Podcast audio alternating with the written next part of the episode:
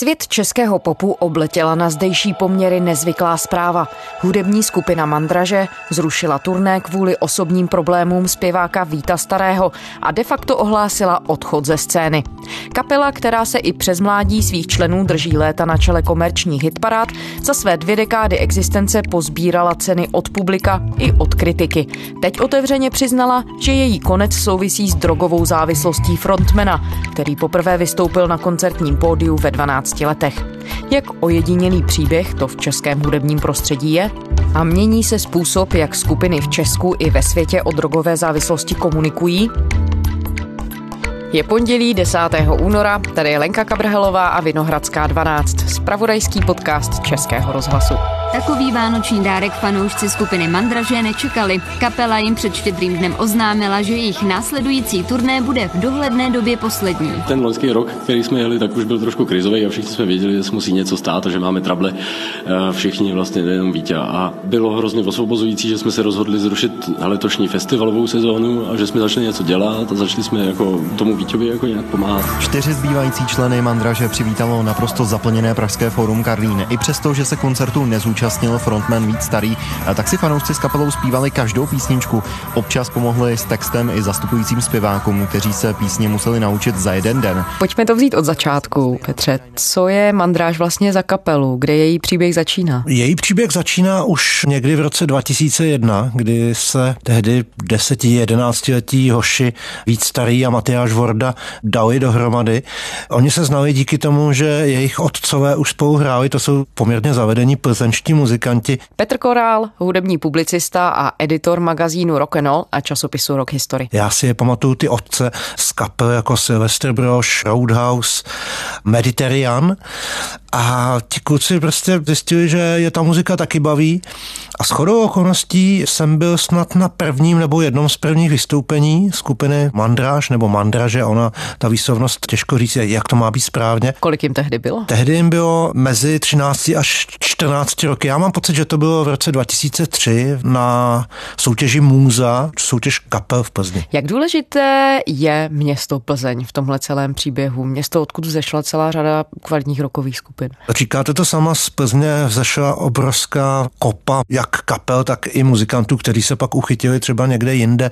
Plzeň je nesmírně muzikantský hudební město a rokový město, byť mandraže možná nejsou až tak úplně rok, ale zpočátku byly.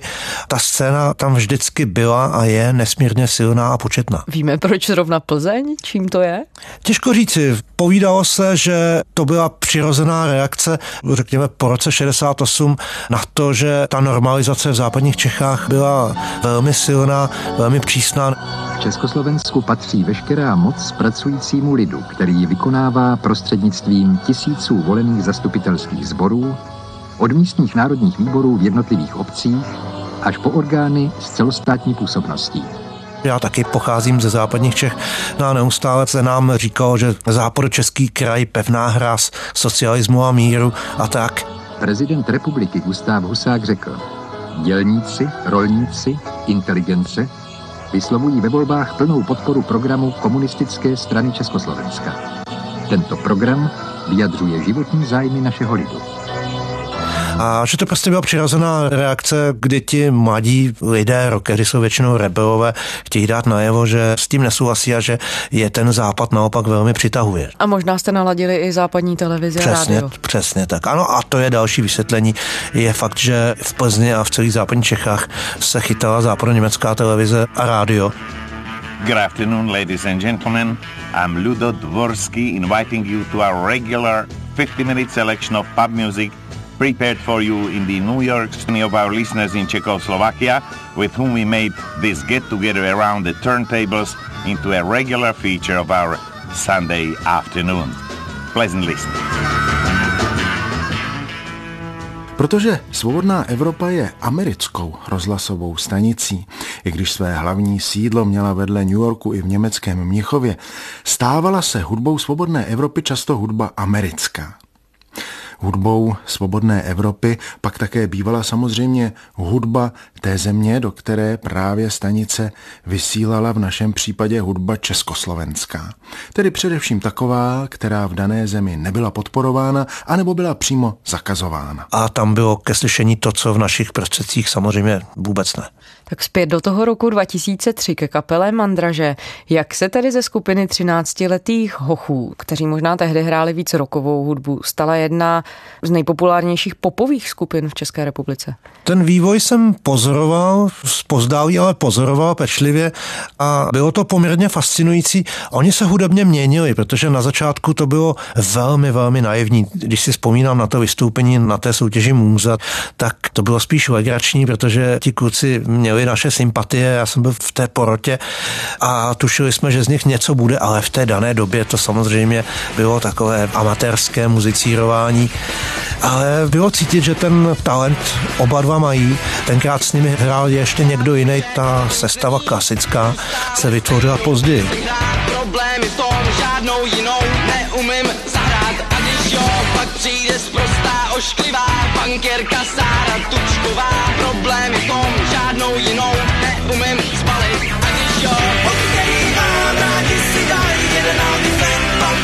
a od nějakého pop-punku přes i relativně trčí Big Beat chvílemi.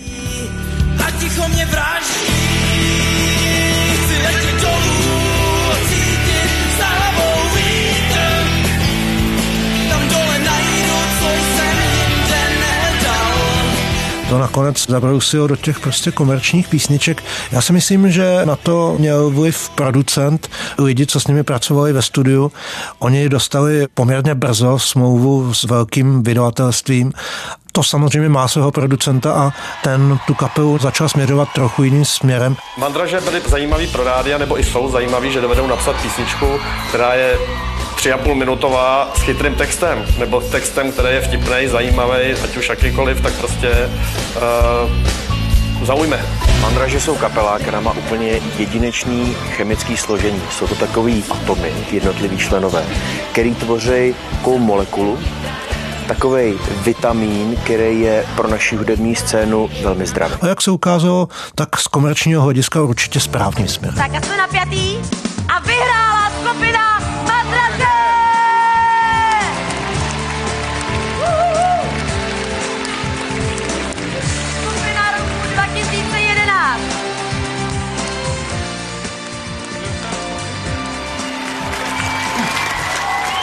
A, a je tady kategorie skladba.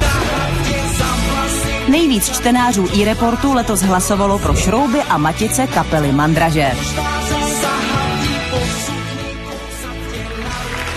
Zdraví vás státní opera, která slaví slavičí 50. Kapela, která vystoupí teď, je důkazem toho, že nepotřebujete žádné skandální titulky bulvárních plátků k tomu, abyste se stali úspěšnými. Někdy stačí zkrátka napsat pořádný hit a je hotovo. Dámy a pánové, kapela Mandraže!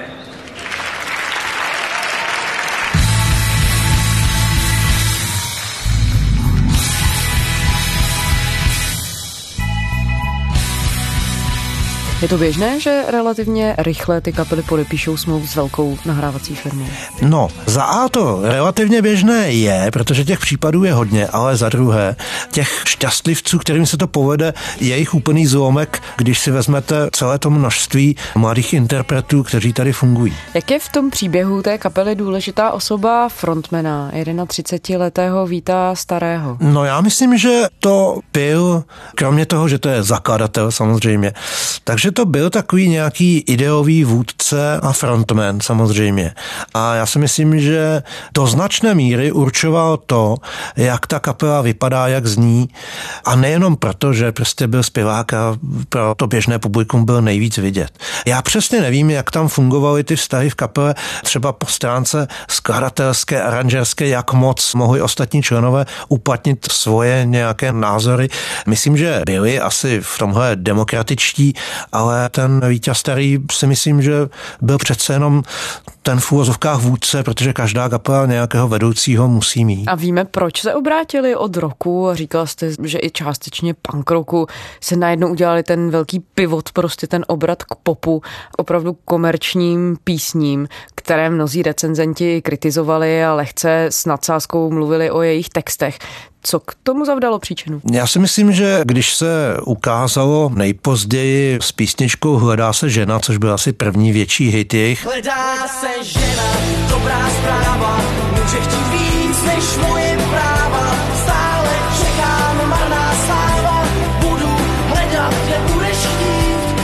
Taková ta podoba jednoduché písničky, vlastně popové písničky, byť třeba s rokovějším zvukem ještě malinko, tak že to funguje. Prostě z toho se stal obrovský hit, další pak následovali na albu Moje krevní skupina. Spalila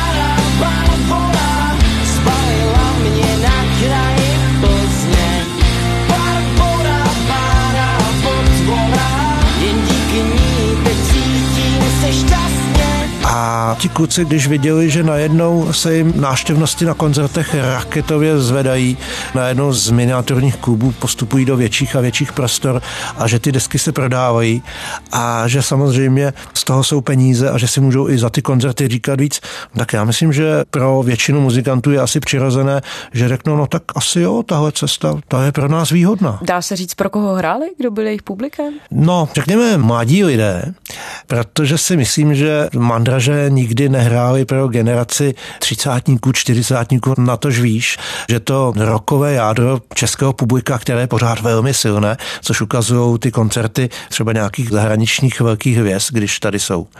Tak oni měli fakt to publikum, řekl bych, ještě mladší, než byli oni sami. Vy docela jste známí tím, že máte hodně uh, dámských fanoušků. Bylo to od začátku jakoby vaše cílová skupina? Chtěli jste hrát vždycky hlavně holkám?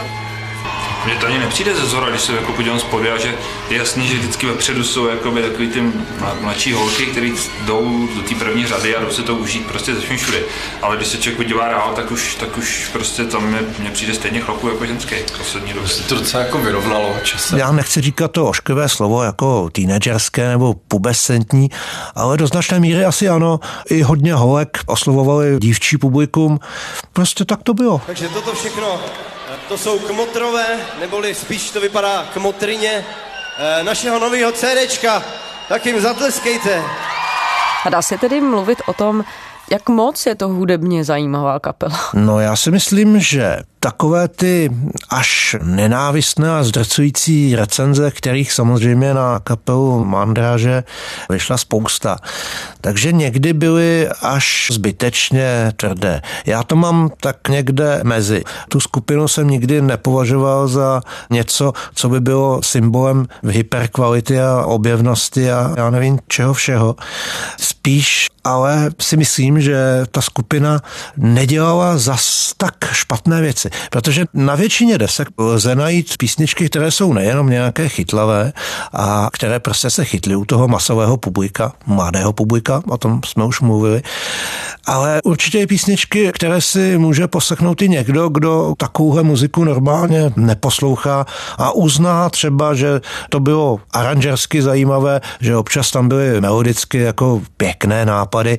Nezatracoval bych tu skupinu, říkám, znám spoustu daleko kvalitnějšího popu, ale také na druhou stranu spoustu daleko tristnějšího, šílenějšího v úvozovkách popu. Čím je to dáno tedy, že ta kapela byla tak úspěšná, když se třeba nedá mluvit zrovna o hudebním novátorství, protože stále oslovovala obrovské množství lidí? Kladl jsem si tuhle otázku mnohokrát a já myslím, že na ní není jednoznačná odpověď. Možná třeba zafungovalo i to, že ta skupina měla občas zajímavé textařské nápady, ta písnička Šrouby a Matice. Mezi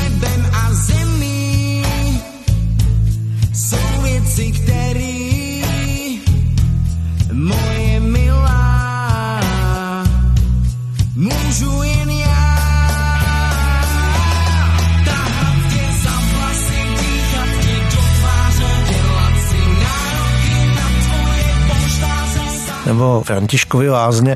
Ať žije láska, když se žena zblázní, zbalí si saky pachy, aby mohla říct, ať žije svoboda a odjede do lázní, vždyť už se s ním nedá, vždyť už se s ním nedá žít.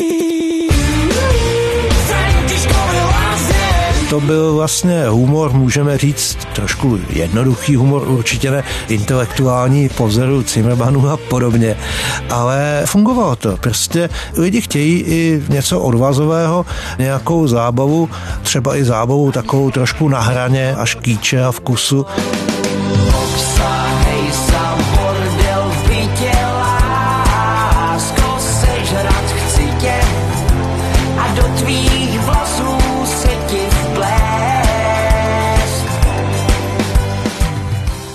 Když jste zmiňoval ty texty těch písní, tak jak velký zlom pak znamenala píseň Apolinář, o které teď mnozí mluví v souvislosti právě s problémy, s drogami frontmana Víti Starého?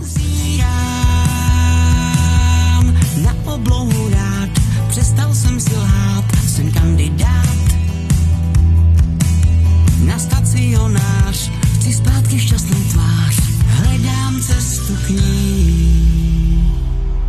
Apolinář, myslím si, to publikum nebo část publika skupiny, o které se bavíme, překvapil a zaskočil, protože za prvé o tom spousta lidí nevěděla, že má nějaký problém a za druhé přece jenom málo kdo to udělá takhle v úvozovkách natvrdo, že se vlastně přizná k tomu, že ten problém má a že se ho snaží řešit. Je to taková osobní záležitost moje, je to takový, takový můj ďábel ve mně. Mi trvalo třeba rok a půl, než jsem to vůbec přinesl ke klukům jako do zkušebny. Já jsem to sledoval zpozdálí, ale reakce těch fanoušků byly někdy nadšené, oceňovali to, že prostě ten člověk našel sílu. Někdy to byly reakce vyloženě ve smyslu jenom, že byli zaskočení a co to je a že čekali něco jiného, čekali spíš tu zábavu a najednou to byla taková písnička, řekl bych, pro skupinu Mandraže dost netypická právě tím obsahem. Procházím zvláštním obdobím a nebo to období prochází hlavou mojí. Před ničím se neskloním, ačkoliv bojovým uměním v zásadě nerozumím. A tak a tak odrazím, tiše se odplazím, abych si našel svou tajnou skrýš. Tam budu jen já, nikdo nedovolá se mi, máma, dá se tedy říct, že v podstatě potkal takový učebnicový příběh to, co se může úspěšným kapelám stát? Příběh, který se nevyhnul tolika jiným skupinám interpretů? Podobná věc samozřejmě postihla spoustu kapel a spoustu hudebníků a obecně umělců. Ale myslím, že se to týká hlavně zahraniční hudební scény. V Čechách vždycky ti hudebníci a zpěváci měli problém s alkoholem, daleko méně s drogami, protože tady nebyly tak snadno dostupné.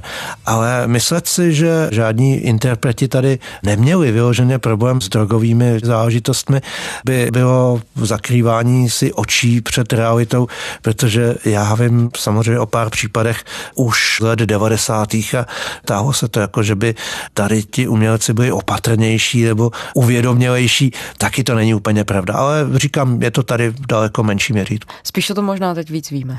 Taky, taky samozřejmě s postupující rozšířeností sociálních sítí a všech možných komunikačních kanálů se o spoustě věcí daleko víc mluví, píše, je to tak. No a když zapátráme v české poprokové historii, tak kdo všechno měl podobný problém? Problém s drogami? Já si vzpomínám hned na začátku 90. let, kdy se všechno uvolnilo, najednou se všechno smělo a to znamenalo kromě mnoha jiných novinek, že se do Čech dostali ve větší míře i drogy. Ne, že by to nebyly už za komunismu, ale těch vařičů a uživatelů perníku bylo pár. Kdy vyzkoušíme včeličky? Z- Ale ty včeličky... Šmejde! Sám máš dost z těch prašivých kšeftů s tím branítem. Nebo i tebe, tak jsme si nečukli k tomu svinstvu a on nemohla žít. Co jsi tam sliboval? Čeličky poletěj. A v podstatě policie o všech věděla za starého režimu. Pak se to rozjelo ve velkém, dostali se sem i ještě tvrdší drogy a samozřejmě, že část muzikantů to postihlo. Velice s tím bojovali a vlastně to aspoň na čas několik skupin úplně rozvrátilo, že třeba i museli přerušit činnost nebo měnit obsazení a tak dále. Napadají mě třeba Plexis.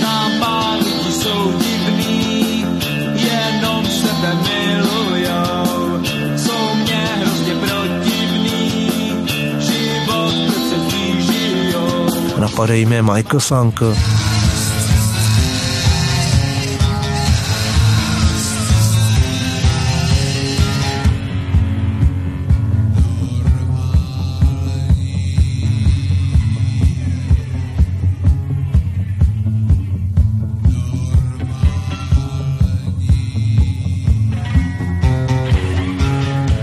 Další člověk, který se tím ani nikdy netajil, protože se vylečil úspěšně, tak byl Dan Horina, zpěvák původně z Vitacitu, pak Merwin. Ten dneska dělá terapeuta a pracuje s lidmi závislými, protože kdo jiný by o tom věděl tolik. A ten sám byl závislý na pervitinu s přestávkami možná 15 let. A vedlo to tedy taky k rozpadu těch hudebních těles, které se Ano, kolem něj uskupily. No on ten tady příběh sex, drogy, rock and roll evidentně není nějak nový. Tak dá se říct, že ten příběh skupiny Mandraže se v nějakém zásadním ohledu liší od tohohle všeho? Třeba už právě tím způsobem, kterým kapela tu situaci vyřešila.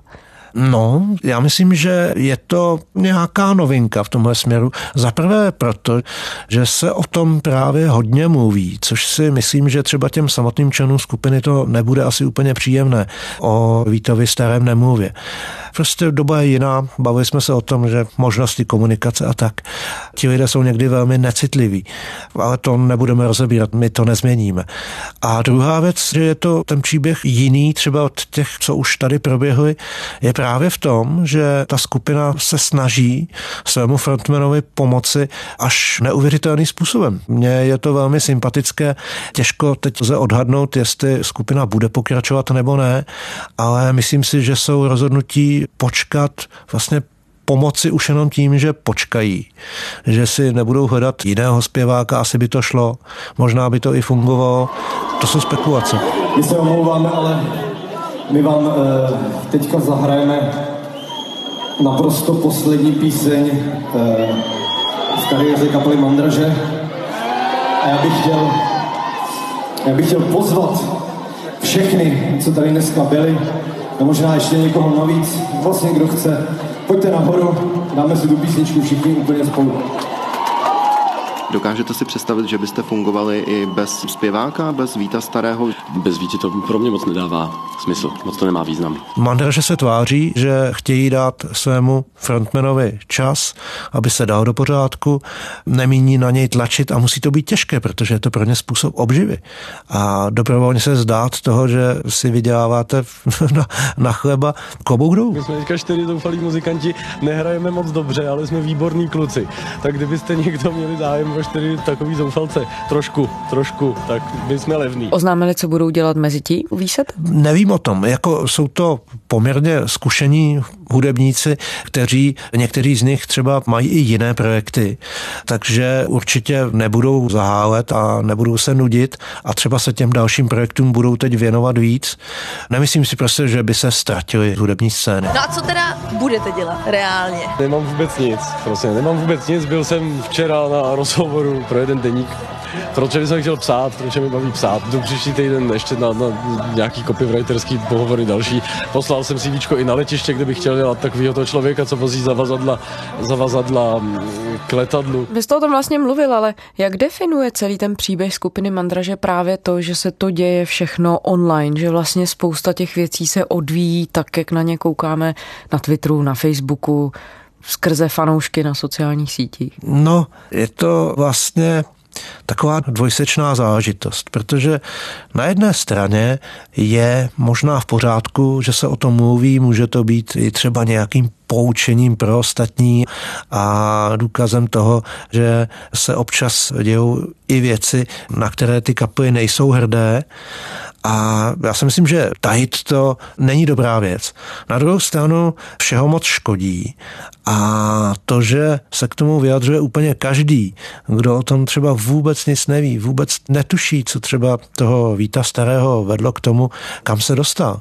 Aspoň co vím já, tak to rozhodně nebylo jen tak, jako že by si prostě chtěl užívat. Prostě mělo to své důvody, o kterých nechci hovořit, protože já jsem s ním nebyl a jenom to mám z doslechu tak prostě odsuzovat a komentovat to veřejně na sociálních sítích ze strany lidí, kteří skutečně netuší, tak mi opravdu přijde strašně unfair. Je to nebezpečné, nelíbí se mi to. Dá se říct, že muzikanti, včetně třeba tady kapely Mandraže, že jsou dnes otevřenější ohledně závislostí, psychických problémů a tak dále. Vypadá to tak. Případ skupiny Mandraže by tomu nasvědčoval a jsou i další podobné případy, třeba zpěvák skupiny Nebe, který bojoval s alkoholismem pro změnu a připadá mi, že možná dneska jsou otevřenější, ale nechci to tvrdit kategoricky, že to tak skutečně je, ale připadá mi to, že ano. Petr Koral, hudební publicista a editor magazínu Rock and Roll a časopisu Rock History.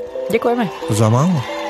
A rozloučíme se s vámi slovy, který pronesl eh, John Lennon, že nakonec vždycky všechno dobře dopadne. A pokud to ještě dobře nedopadlo, tak to ještě není úplný konec.